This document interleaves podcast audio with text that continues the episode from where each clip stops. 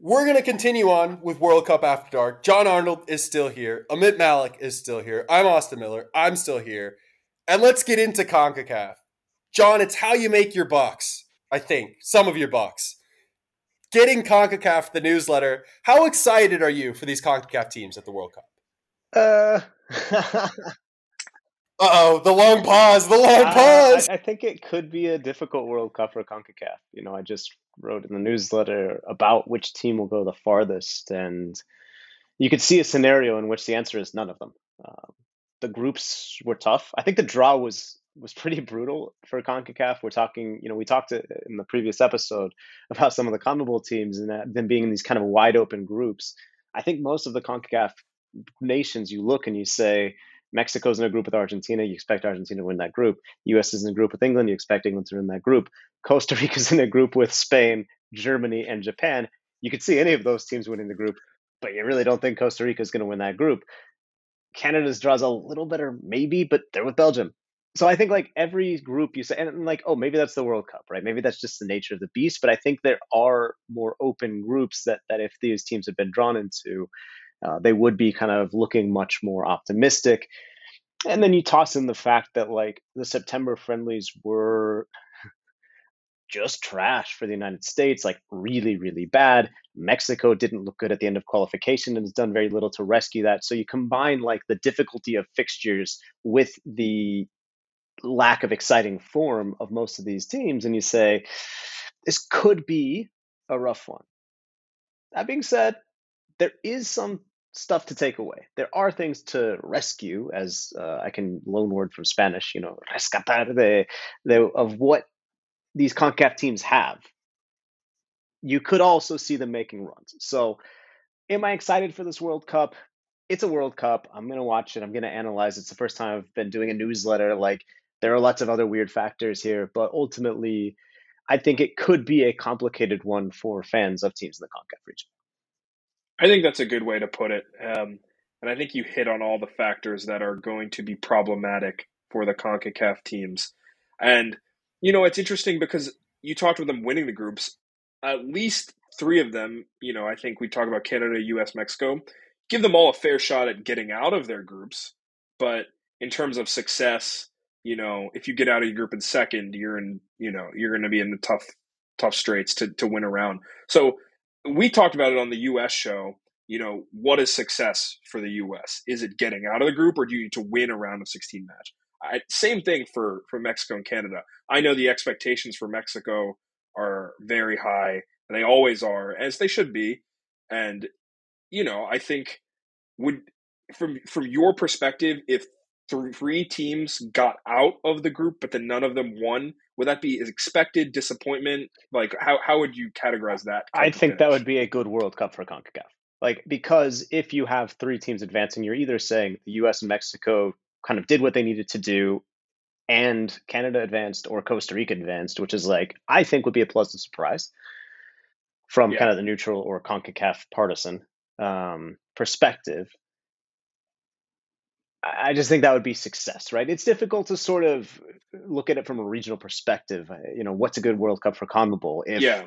one team gets out, but because Argentina they, wins the World Cup? Is it a success for the region? Yeah, maybe not, right? Like, I, I think like it is yeah. tough, but I, I would say overall for the region, look, like Panama deserved to be at the World Cup in 2018, right? They played their way in. They were a good story. It's this baseball country who like converted into sort of a soccer country, had this golden generation of players, and they sort of fell extremely flat. They weren't to the level that they needed to be to compete with the other teams in the group. That doesn't look good for CONCACAF.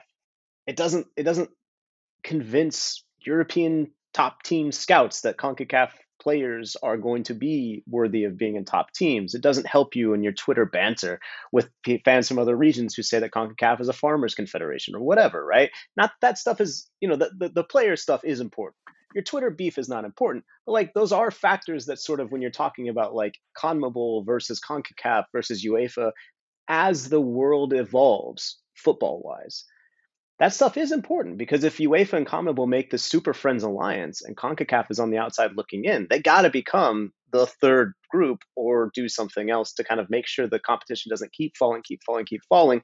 And when we're having this show, in 12 years, we're not talking about another year without a CONCACAF team even making the semifinals or whatever the case is.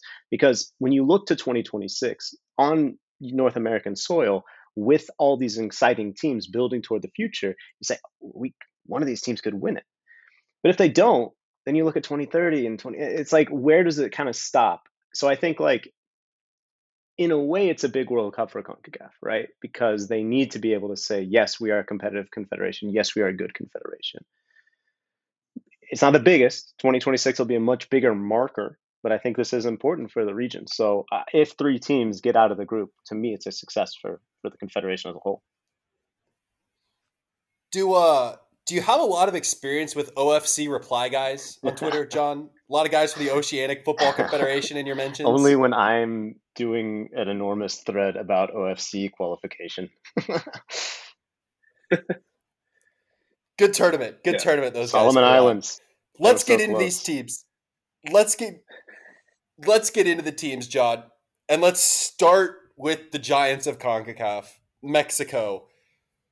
What is the feeling around Mexico going into this World Cup. It's not no, particularly it's good, is it? The feeling is bad. The vibes are, are bad. Um, Mexico just hasn't looked good in any game they've really played in 2022. You know, I think in a lot of ways it's easy to forget about the start of the Tata Martino era, which was great. You know, Mexico established a style of play. They put it on the field in the way that Martino wanted them to. They were winning games in tournaments, in friendlies. They lost to Argentina Chicharito gets banned from the national team or whatever happened happened. And then the pandemic hits, and I mean things are difficult for everyone, obviously. But like Raul Jimenez's injury is quite significant, and now he has a new injury, which we're not even sure if he's going to make it to the World Cup in Qatar. So when you look at Mexico, there's not a lot of enthusiasm. There's not a lot of optimism. The expectations are pretty low because I think people are just done with this team. The bad news is I think Tata Martino, the manager, is done for this team as well. I think he's going to give it his all. He would love to win the World Cup. He wants to get Mexico to that mythical quinto partido, the fifth game that Mexico's never reached on foreign soil. But at the same time, I think he's just uh, has the posture of a man who's ready to do something else and will be doing something else in the new year. So, you know, that's not exactly the vibe you want from your manager. And I, and I don't think it's necessarily his fault. I don't think that vibe is permeating the team. But when you ask, like, what's the feeling? How's Mexico? They're bad. A bit. Is that the vibe we want? I mean, like, we could kind of get behind a manager that might not want to be there, right? I respect it. Yeah, that's the kind of energy that this podcast thrives on. I think that makes them. I, I don't. It's it's not like a oh this makes them dangerous because it's not the case. The vibes are bad because all the individual parts are bad.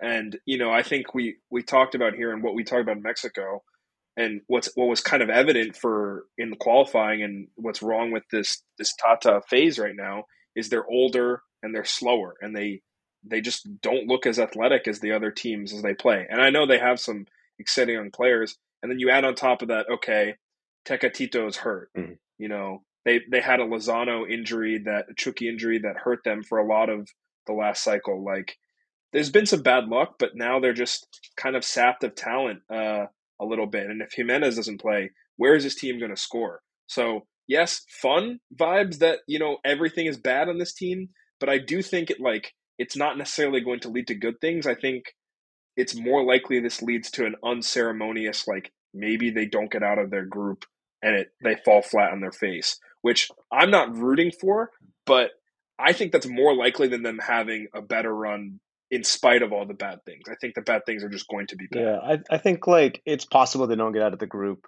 The sort of the standard is so uh, tight because if they don't get out of their group, it's the biggest failure in these players' lifetimes. Yeah. If they do get out of the group and they win one game, it's the biggest success in these players' lifetimes. So you could really see it going either way because anything is still right. possible, and this team does have pieces.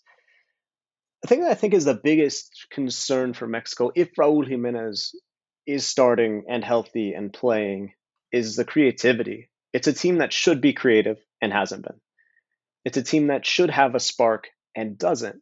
And you wonder why. You know, Lozano is this energetic player who did what he did in the 2018 World Cup, and you know before that for Pachuca, and after that for for Napoli, and it's it's unclear why he doesn't link well with Raul. It's unclear why some of the two-way midfielders aren't able to to sort of have the interplay that they probably should with the wingers. I think quietly Alexis Vega from Chivas could be an X factor in this World Cup. Like if Mexico gets through, just because he's willing to try some things, he has energy.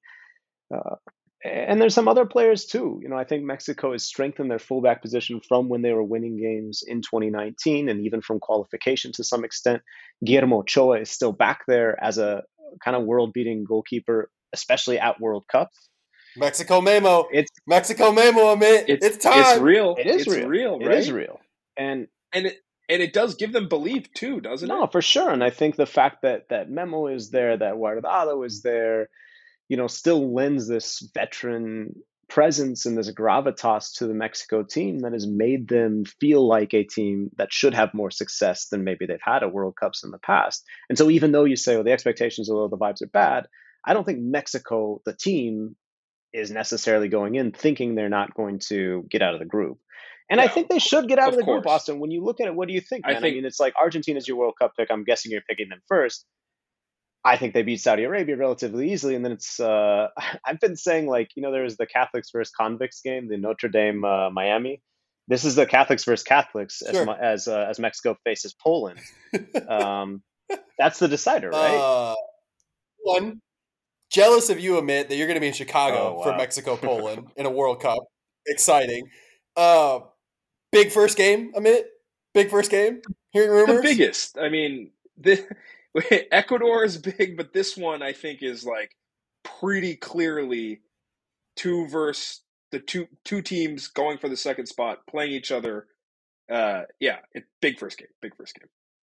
I think one of the concerns. I mean, there's obviously a lot of concerns for Mexico. A huge concern is the fact that it appears as though a player who would really help them at this World Cup, namely a goal scorer, has been frozen out of the national team with no hopes of getting back in Chicharito we can touch on that in a second. But I think one a big concern for them in the context of this tournament and in the context of how it's going to go is you know what happens if Mexico draws with Poland in that first match. I think is a, is a, a fairly likely result. You know that could absolutely happen. This group probably comes down to who can put more goals past Saudi Arabia, right? And who are you going to back in that? Are you going to back Robert Lewandowski in Poland? Are you going to back whatever? Yeah, Funes Mori, whatever this Mexico team has. I think that puts even more pressure on Mexico to go out and beat Poland in this first match because if they draw, chances are they're not going to be favored to get out of the group. Maybe yeah. they get a dead rubber in the last match and maybe Argentina plays for a draw. You know, obviously there's a ton of different scenarios that could affect the group. You know, what does Argentina do in each of their two matches? Do they rotate for the second? Do they rotate for blah blah blah, etc. But on paper, this group could potentially come down to who can score more goals against Saudi Arabia, and I don't. Yeah, and that's and that's why Mexico. I think like and even in the the World Cup qualification games against teams that it shouldn't have come down to this, it, it did is set pieces, right? Like Mexico is good on set pieces. They have aerial threats in the form of Edson Alvarez, Hector Moreno, Nestor Araujo at times. You know, other players who can score from a direct free kick, like a Chucky, like you know some of the other kick takers. I think like that could be a massive, massive factor. And so, you know, don't don't foul in dangerous areas, boys. Like, you know, I think like the other teams can't concede those free kicks because Mexico can take advantage. And that's what a lot of these qualification games that were sort of dire came down to because Mexico couldn't create and did find goals from being better in the box, better at aerial threats. It's a country that, you know, isn't known for height as Juan Carlos Osorio, the previous manager, uh, often was uh, not fond of, but like pointed out a lot. Uh, but it, ultimately, it's a team that can score on set pieces, and like if they don't have Raul, if Chucky can't find a few goals, Chucky Lozano, like that's the best hope is, is set pieces. Ideally for Mexico, it doesn't come to that because they get goals from the run of play and they find that creative spark from somewhere. Uh, but some of the exciting players, I mean, who you're like mentioning, like oh, you know, like Diego Lainez could come in, although a bit of a fitness concern as well there or you know what about this guy what about this guy it's like tata martino hasn't really given those guys the the oxygen i would say so I, that that is the big question: is who scores the goals. The rest of Mexico, I'm not overly concerned about. There are weaknesses to exploit. Again, I think the fullback position is one you circle. But ultimately, like it's a can this team score goals, and that's something you never thought you were going to be saying two years ago about this team. I how quickly how quickly after Mexico are eliminated from the World Cup is Tata Martino no longer Mexico manager? Same day, next Comunicado day, oficial, like the day after, I think, because he does. I just think like he is visibly, and and he's saying it too. Like not like I don't want to be here, but like he's saying things that you just like this guy doesn't want to be here. That it it just takes one step of inference. I'm fascinated to see what his next job is. I think he, a good manager. I think he could be successful in the right scenario in the international game once again. He could be a successful coaching an Argentine club. He was a Paraguayan club coach for a long time. Like if he really wants to get back to his roots, and I think he'll have offers in MLS. But I think he's done with this project, and this project is done with him. I was just going to add on Mexico. I wanted to ask how much they still rely on Hector Herrera and Andres Guardado, Guardado because I think you know they, like you said, they're two of their best players of this little generation, and you know they have the kind of the big game experience. They're leaders in the squad, but I just worry that makes them a little slow in the midfield, which is you said you know a weakness. I think still think they're very good players with the ball, and they let Mexico play their best kind of soccer in open play. But I wonder if that if that's a concern from you, or if they're not going to be getting as many minutes as maybe someone would think. Yeah, I think that that's a, a, weakness that Tata Martino has clocked and that Mexico has sort of started to resolve uh, in a lot of ways. I think you'll see Luis Chavez get some shots in the midfield. I think you'll see Eric Gutierrez as that as that two way player. Uh, I, I, think that you're going to see some players break that kind of hegemony that those veterans have had in that spot. I just, I just wonder if there should have been more of that during World Cup qualification.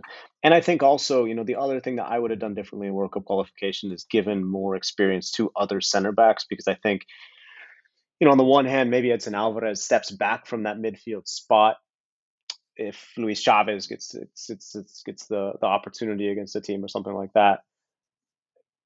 Or if you try Acha Acha in that spot you know, maybe you don't need as much center back depth, but I think Johan Vasquez is a talented player who could have used more opportunities, was thrown in, in a difficult situation. So I'm surprised that Tata Martino didn't sort of take that weakness that you're pointing out into consideration earlier, uh, because I do think he's going to try and correct it during the tournament but why don't you correct that in the games that are meant for the correction? That that's I think been the frustration for you know some fans are just pissed they're not scoring goals, but I think the frustration for fans who are really watching and seeing what's happening, it's like, why did we not try some of these things sooner? Because it's possible that you know uh, uh Luis Chavez, Charlie Rodriguez, Eric Gutierrez midfield could work, but we haven't really seen it.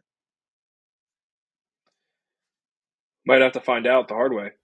Throw them in the fire, right? It's three games, like things don't go well, you need to figure it out. Um, I think on the whole, I, I like Mexico's chances versus Poland. I like them versus Poland in the group. But as Austin said, if it's a draw scenario and then it comes down to putting them past Saudi Arabia, then I like it a little less. But on the whole, if we're talking about, and I think, you know, I thought you had a very good point. Mexico's not coming to this World Cup like the vibes are bad. We're here to not get through. They're definitely trying to win their group. They're definitely trying to get through. Um, I I like their chances to get out, and I think that would be a success, even if they lost in the round of sixteen. You know, you don't want that burden of having the failure of not getting out of the group on this squad. So I do think that's gonna that's gonna fuel them. And I'm not saying that's you know Poland doesn't have the same fuel, but I do think you know for for Mexico, it's it's a really really. I, I think one of our overarching takes is that you know some of the teams wanted a little more is going to push them over the edge uh, this tournament maybe that's a little simple, reductive, but I like Mexico's chances to get out. Mexico has the opportunity here, and this this will be kind of the last thing, and then we'll move on. Mexico could be the biggest fracaso at this mundial, right, Jon? Like, there's a scenario in which this just completely blows yeah, look, up. if they don't, I think even if they finish third in the group, it's just seen as a, a, massive failure. It could all explode. They could finish fourth. They could lose to Saudi Arabia. I just, I, I don't see that happening. I think there's too much talent in the group, and for all of Tata Martino's shortcomings that have been sort of exposed, or the difficulties that to deal with, because I think some of this is just challenges that he that are tough to deal with that he has to figure out a way around. That's part of managing the international game. Uh, for all of those, I think he does have a system of play that the players understand that he wants to see on the field. So I would be really surprised to see them absolutely fail.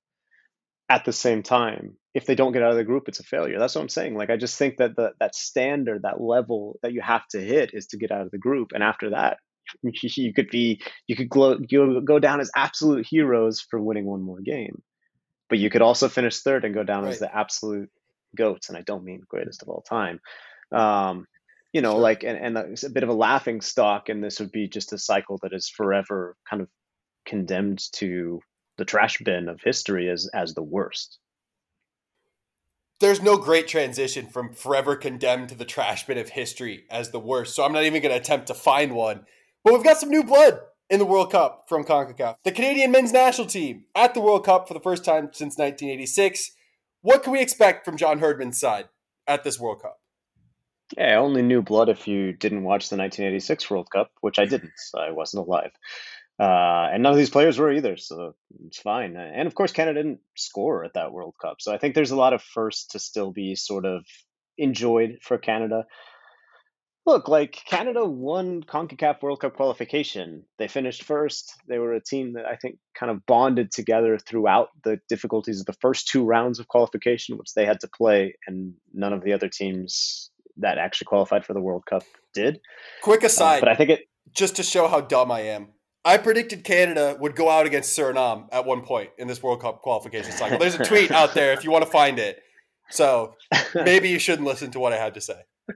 Suriname's spicy, man. That's a good. That's, a that's good what team, I said. Not, not, as good as Canada. Not as good as Canada. Um, Canada's good. I mean, I think like we talked a little bit about some of the teams that lack depth. That if there's an injury, that if there's a suspension, they won't achieve their goals. You know, I think we are saying Argentina with lifting the trophy. For Canada, I think it's just getting out of the group. Alfonso Davies has his hamstring knock that is concerning. Uh, Bayern has sort of definitively said, "Oh, it's not going to keep him out of the World Cup," which is always like a weird for some reason, I don't quite trust that. It seems a little odd to me. Saw Maxime Crepeau go down.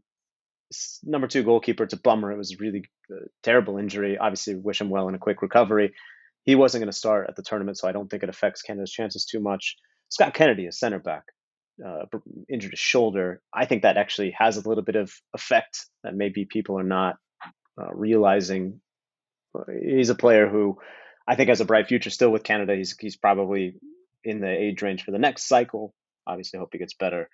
Um, but I think there's a lot of kind of weaknesses for Canada, and the defense is one that John Herdman really shored up uh, during his tenure.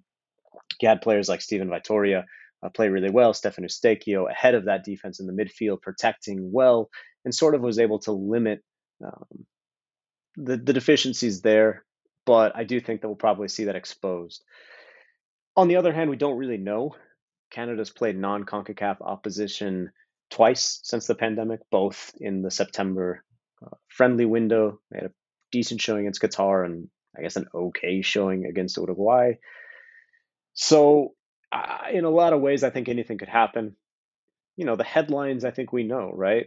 Alfonso Davies, if he's healthy, Jonathan David, a team of brothers that has this unity that surprised the hell out of everybody in CONCACAF and there's a lot we don't know, right? So I think it's a fascinating team. It's fun to have a team that's new and different, uh, to have new players to talk about. Uh, but at the same time, I, despite what I saw from Canada during qualification, despite the fact that I think this is a team that's here to stay as far as being a power in the CONCACAF region, I still think this probably comes too soon in their development path to say they're going to get out of a group that I think has some difficulties. You know, it's maybe not a group of death. It's not as tough as some of the other, you know, we'll get to Costa Rica here in a second. Uh, but I, I, I think I'm not picking Canada to get out of the group, not because of any disrespect toward Canada, not because I don't think they, they belong here. I think they'll have a better showing than, than Panama, that, who I referenced a little bit earlier. Uh, but at the same time, Belgium and Croatia in that group, it's just tough. It's just tough, and and and I wonder if it'll be one step too far for this kind of fairy tale. Might be harsh, but tough team. Amit, do you think there's a chance that the other teams of this group don't do their homework on Canada and that it leaves this opportunity and that Alfonso Davies and Jonathan David just cook at this World Cup? That's where I think what you're hearing Jon talk about, it's just a little bit too soon, is the answer is no. I think they've done their homework. I'd be very surprised if teams let, you know, the star players hurt them, Davies in particular. Um, and I think what was worked really well for Canada is that they have a lot of electric playmakers, not just Davies and David, also Tajon Buchanan, an MLS player from the Revs, who really broke uh, broke out last year and in uh, the World Cup qualification. And then I think what hurts them is that also Belgium and Croatia are two experienced World Cup teams. You know, I do think they're they're not gonna like they're not afraid to to choke the game off a bit against Canada. And I think if you're think, looking at this group, and Austin and I said in our first podcast, the group we were most excited about was this one because anyone could have a chance. And the more I think about it, I know Croatia is leaning a little bit old. They're just they're very experienced, um, and they just have a little more quality up and down the field. And that's what's going to really prevent Canada if they're going to make through is going to be this Croatia team. And then Morocco, you know, we've I saw them play the United States. Uh, I think we know a lot of their players well. They're exciting. They're open. They're a team that you know is just going to probably play a little bit more open of a game against Canada. There could be goals, but Morocco can score too. So I don't think the teams are going to let Canada just kind of sit back and score on the counter. I think they're going to make Canada play, and I think Canada's defense. Um, you know, they, they were good in qualification. You look at it, it's a lot of MLS defenders, a lot of good MLS defenders who I like uh, Kamal Miller and ZGB. I'm not going to say his name. Uh, had a very good season for Montreal, but I, I think they're going to get put under Step up in level. I think they're going to get put under pressure against the good teams in this group. Yeah, and I, I think that's still for me where I look and I say I, I, do wonder what's going to happen. That being said, I think if you want to make a case for Canada, you can do that as well. Herdman plans games very meticulously is really really intelligent with how he studies. You know, is our team's going to be surprised by Canada? I don't think so, but maybe. But Canada's not going to be surprised by any teams. And we saw that against even extremely small teams like Aruba. Uh, this is these are teams that they've scouted well, that they understand how to play to their strengths. Davies is a player who is difficult, I think, to to shut down completely because of his ability to pop up on the field and John Herdman's schemes that make it so that Davies can be in different places. And unlike I think any other team in CONCACAF, Canada does have forward depth. You know, David is the headline name, but Kyle Larin actually led them in World Cup qualification in goals. I think they can get goals from Tajon Buchanan or Davies. Lucas Cavallini is still maybe fighting for a spot on this team. Ten-year-old legend, against, Lucas uh, Cavallini. Yes, yes, but is a totally different type of forward. Not maybe a totally different, but it is a forward with different qualities who you also feel comfortable putting into the game. So I think when you look at the forward struggles that the US and Mexico have in Costa Rica, uh, talking of depth, Canada doesn't have those issues. So maybe it's a team that can sort of exceed expectations and overperform. I just am still worried about the defense against European quality play uh, players, uh, opponents, and against a Morocco team that I think has, you know, as much depth, if not more. I almost, Jon, I almost get a little Peru 2018 vibes from Canada back at the World Cup after this long time, had this really good qualification cycle, going to the World Cup, kind of playing with house money, but also with expectations because we know they can be good. And I almost get this feeling like they're going to play really well against Belgium and Croatia, and they're just not going to do enough. And then they're going to have a dead rubber against Morocco in that last game, and they're going to be able to do a lot, and it's going to be fun but they're going to leave not getting out of the group. Is that a completely, I mean, off comparison, or is there maybe something no. there? No, I mean, I, I think that's how I see it, right? And I think like a fun team for neutrals, a team that is easy to root for. I'm not sure what kind of fan base they'll they'll take to Qatar. It's not. I don't think we're going to see. You know, the scenes. I, I was lucky enough to report from Russia in 2018 And it was crazy scenes. And the Peruvian fans were among the best. I think probably the best uh, when you talk about just like creating atmosphere and having fun. I'm not sure what we'll see from 2022. I don't think it's going to be a quote unquote fun World Cup uh, for a number of factors. Uh, but you know, hopefully the Canada fans that want to be there will be there and, and, and can create kind of a home field or, or or that fun atmosphere for their team coming back for the first time in such a long time. I definitely think it's a good parallel. And again, like I think part of the reason that I'm like, ah, you know, like we could say that Canada, ha- you can make a case for Canada, and part of the reason that you want to make that case is in, in a lot of ways, for a neutral, it's a great story. You know, it's just right. fun. It doesn't feel heavy at a World Cup where so many things sure. feel quite heavy. So I I take no joy in saying I don't think Canada's getting out of this group, and that's maybe why I say ah, maybe there is a case. And of course, there is. Every team can make it out of their group in the World Cup. That's why we have this tournament. But I, I do struggle to see them getting past kind of those those last things that I think they will sand down. I think the edges can be sanded down. I think this can be a team that again has staying power. I just don't know that it's going to happen this time around. Quickly, Jon, on Canada's neighbors to the south, the U.S. men's national team, we obviously had a whole podcast with Henry Bushnell of Yahoo Sports. We don't have to get into any of the nitty gritty, but I do want to get your perspective on the U.S. men's national team. Do you kind of see the bell curve outcome for this U.S. team? Uh, topic we touched on that last podcast, which is of all the results, the most likely result for this U.S. team is they win a game, they lose a game, they draw a game, they make the round of 16, and they lose that round of 16 game with a couple of moments that could have made it go either way? Or do you see potential for more or maybe potential for less? No, I think that they're right there. I mean, the September games, you need to pray were an anomaly. You need to pray that they were just sort of something that you can what what did I call the Mexico thing? The the dustbin of history or trash can of garbage of history, whatever. Sure. You need to put them in that that dark space that we don't talk about. Hope that they're forgotten because they they just the U.S. looked really bad. I I, I it's easy for so I, I have this like wider perspective where I'm looking at the whole region, and so a lot of times I look at U.S. men's national team Twitter and I'm just like, hey, calm down, everyone. Everyone, calm down. I've covered Mexico for a long time, where the fans are are are also you know have strongly held beliefs and feel that this player should make it instead of this player and there's there's all these different factors and so a lot of times I'm like hey chill out. Everyone chill out. But after the September games I was like nah I get this. I get this. I understand where this is coming from and I agree.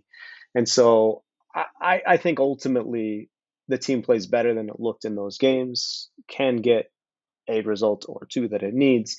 And look, like hilariously enough, again, I'm out on the Netherlands, so maybe there's a quarterfinal Uh-oh. there. Like I, I, I have them going out in the first game. I think they'll get out of the group. Uh, I think, I think Mexico does the same. So I, I see them kind of paralleling each other.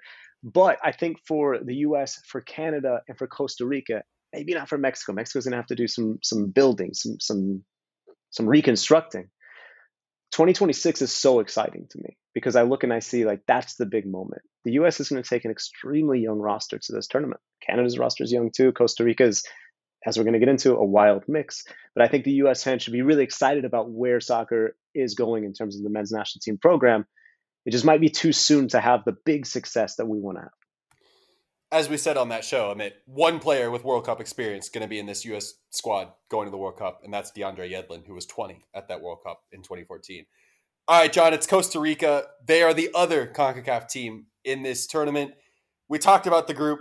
It is not easy. Japan, Germany, Spain.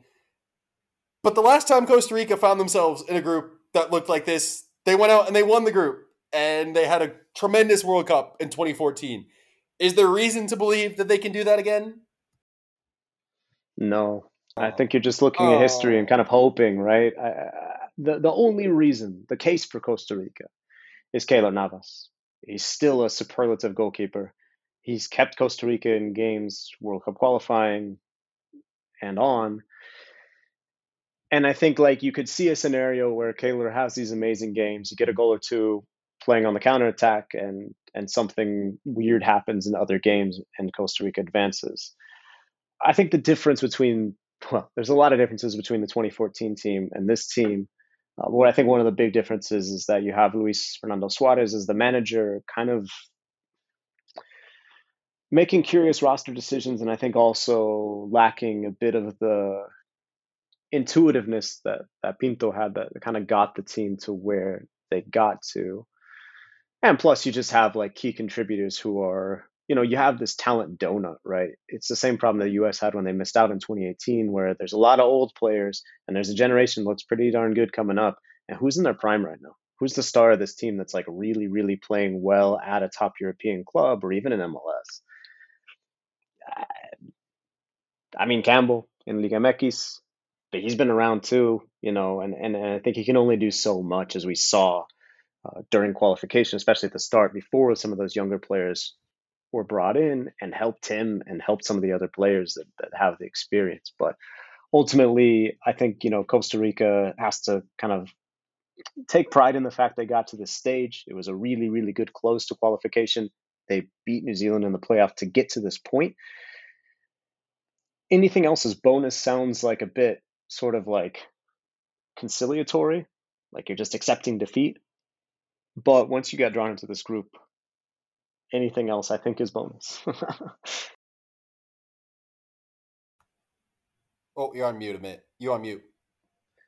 Thank you. It'd be one thing to get drawn into a group where you could make a case to be the second team, but it's not just they have to get in over Japan. One of Germany or Spain would have to miss it, which happened. Germany, you know, didn't make it uh, at a recent World Cup, but it's just hard to imagine Costa Rica doing it, right? It involves two results. I totally can see Keylor Navas stealing a result. You know, he's that good. And like you said, they maybe won the counter, but that's like kind of lightning in a bottle. I'm not sure that they could do that twice.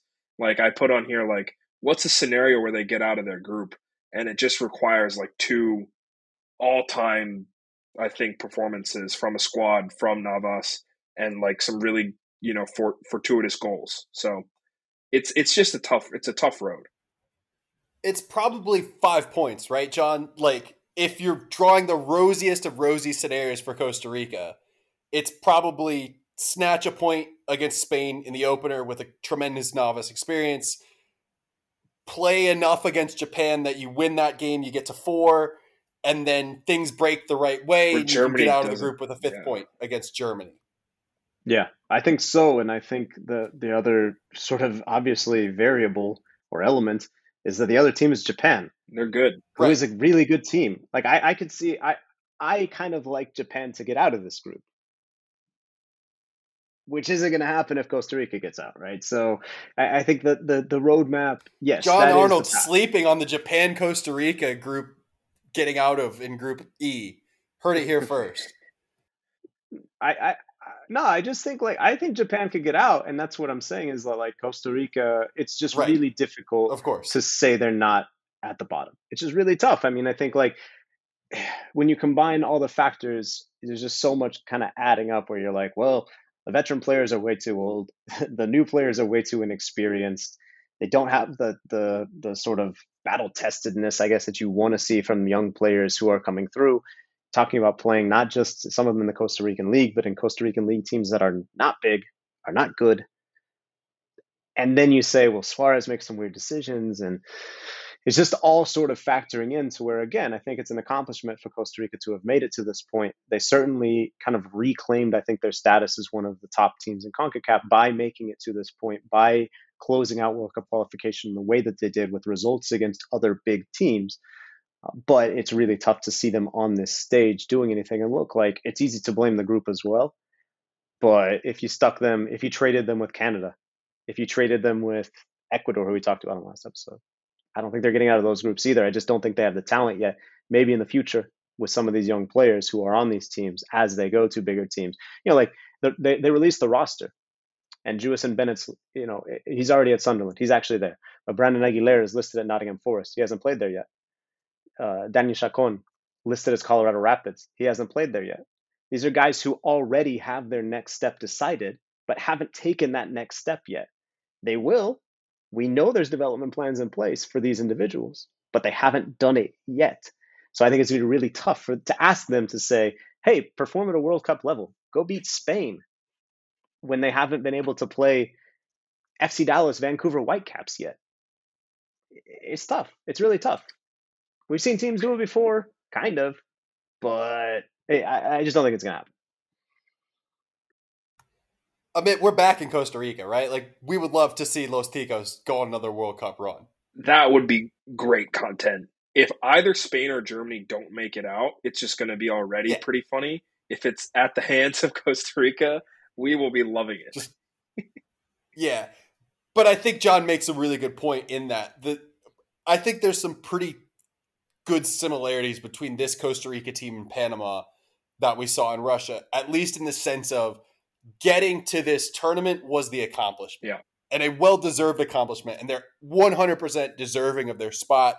Costa Rica goes out and gets blasted twice. I don't want to hear any of this. Oh, they shouldn't have been at the World Cup, blah, blah, blah, blah, blah. I don't need to see a 17th European team at the World Cup. I just don't. Or one from New Zealand. Right. Right. I don't need to see New Zealand. They had their chance. Win your Yeah. place. Right. Win your place. 100% deserving of their spot here, but that doesn't change the fact that this is going to be difficult for a variety of factors. But it would be really fun to even just see one more moment from Keylor Navas at this World Cup. Not even get out of the group, but if Costa Rica can steal a point off of one of the big names in this group with a vintage performance from them, uh, Amit will get to see Bryan Ruiz run or something resembling run on a World Cup pitch again. Uh, could you beat Bryan Ruiz in a foot race, Amit? Uh, I don't know about that. He's a professional soccer player, but uh, Maybe- Eh, he's had better days. maybe, maybe some dudes on the back line. I made a Kendall Waston joke earlier. Uh, he, he he doesn't move a lot. He doesn't move a lot. No.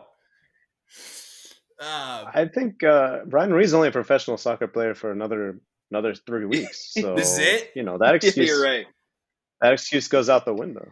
Wow. No, I mean, I like the veterans are too old. I think like Waston. I think he still he still has a couple more years in him. He'll have a decent World Cup. Obviously, Navas. Borges has his moments, but they're moments, and Ruiz is is Campbell's still going He's- too. he's- He's faster. he's had a long history, Campbell, and he's, and he's yeah, younger. he's still younger. no, he's not past it, but he just he's a player we've seen for a while. No, of course, and that's the thing is that like I think for a long time, especially at the start of World Cup qualification, like the attacking strategy for for Luis Fernando Suarez was like boot it to Campbell and pray yes. because he's fast, because he can create, you know, and and, and legitimately like Waston ended up up there as an option as a sort of like hulking center back who's really good in the air, and he was often their best attacking threat when he would play make these like ten minute cameos at the end of games and that can't be the case. I think they've mostly resolved that with the younger players they brought in, putting Contreras next to Campbell and, and or, or flexing out Campbell to the wing because he's there, seeing Bennette uh, take the, the steps that he has, having Aguilera as an option as a playmaker. You know, like this is a better team than it was at the start of World Cup qualification because of these young players. There's absolutely no doubt about it. It's just still not good enough of a team to get out of the group. And I So think uh, I'm backing you, Amit, is what I'm saying, to beat Bryan Ruiz in a foot race. Let's set it up. Five dollars to watch, and you get a subscription to get a CONCACAF with five dollars. So How's that for a package? I'm in. I'm in. Um, I think one of the things that's exciting, like you said, though, Jon, for Costa Rica is you can see the formation of the guys who are coming next, right? And, and we'll kind of close on this here.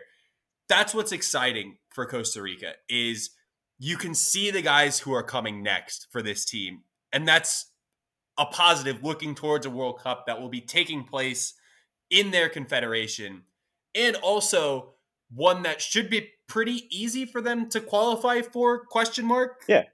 They should be the. I mean, if if it is like we think it is going to be, they should be the favorites to win the qualification group to qualify relatively easily for 2026 and start to plan for what does it look like without Bryan Ruiz, without Celso Borges, without these guys, because they do have these players who are going to have World Cup experience. You know, we're talking about DeAndre Yedlin is the only U.S. player. He was 20 years old. Like you're going to have seven to ten Right. guys you can point to and say this guy was on the team in Qatar. This guy understands what it takes. He had the opportunity to go to these bigger clubs, uh, but they're just not there yet. So I think there is a bright future, and and I think like for Costa Rica that is important.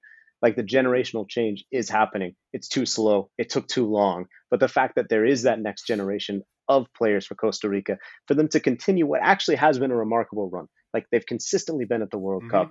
They've consistently been among CONCACAF's best team. You can't say that about the United States. You can't say that about some of the other teams that want to put themselves on Costa Rica's level. So credit to them.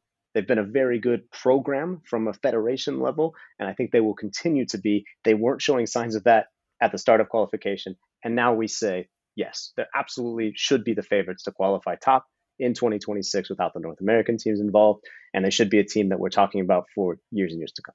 Jon, a massive, massive thank you for joining the show. You've you've elevated our uh, our relevancy by tenfold just for being here. The people should subscribe to Getting Concacaf, correct? That's true. If the race between Amit and Bryan Ruiz doesn't come off, you can simply type getconcacaf.substack.com into your web browser, click the subscribe button, and for $5 a month or $50 for the year, every week I will deliver at least one premium newsletter into your inbox, sometimes more, plus news and features from around the region. It is my passion project. It's something I hope to do more of in 2023. So please check it out. Obviously, like it's sort of a circle. If you support, I can do more of it. So like, please tell your friends. Please get involved, uh, and we'll try and have a fun space to talk about regional soccer on the internet together. And I'm sure there'll be tons of great World Cup content from Jon on that newsletter throughout the World Cup, or at least for as long as the CONCACAF teams are hanging around in Qatar. I, know. I, I someone uh, in the comments of the Monday newsletter about who's going to go farthest. Someone said, "I think all the teams are going to get eliminated at the group stage," and I was like, "That's my nightmare." I was like, "Wait a second, not really," because then I can just have like a very relaxed Christmas season. But uh, hopefully not. Hopefully everyone's sure. enjoying. Hopefully everyone's listening to this favorite team wins. All all the things. Amit and I will be back before you know it. We're going to preview all the rest of the teams as only we can. It's going to be one question for every team that we haven't covered so far in the World Cup. We're going to knock them out just like that, Amit. That's coming next week. And then the World Cup is right around the corner, about a week and a half away. So we're looking forward to that. Thank you for making us a, your podcast of choice for the World Cup or one of your podcasts of choice. We'll talk to you guys soon. Take care.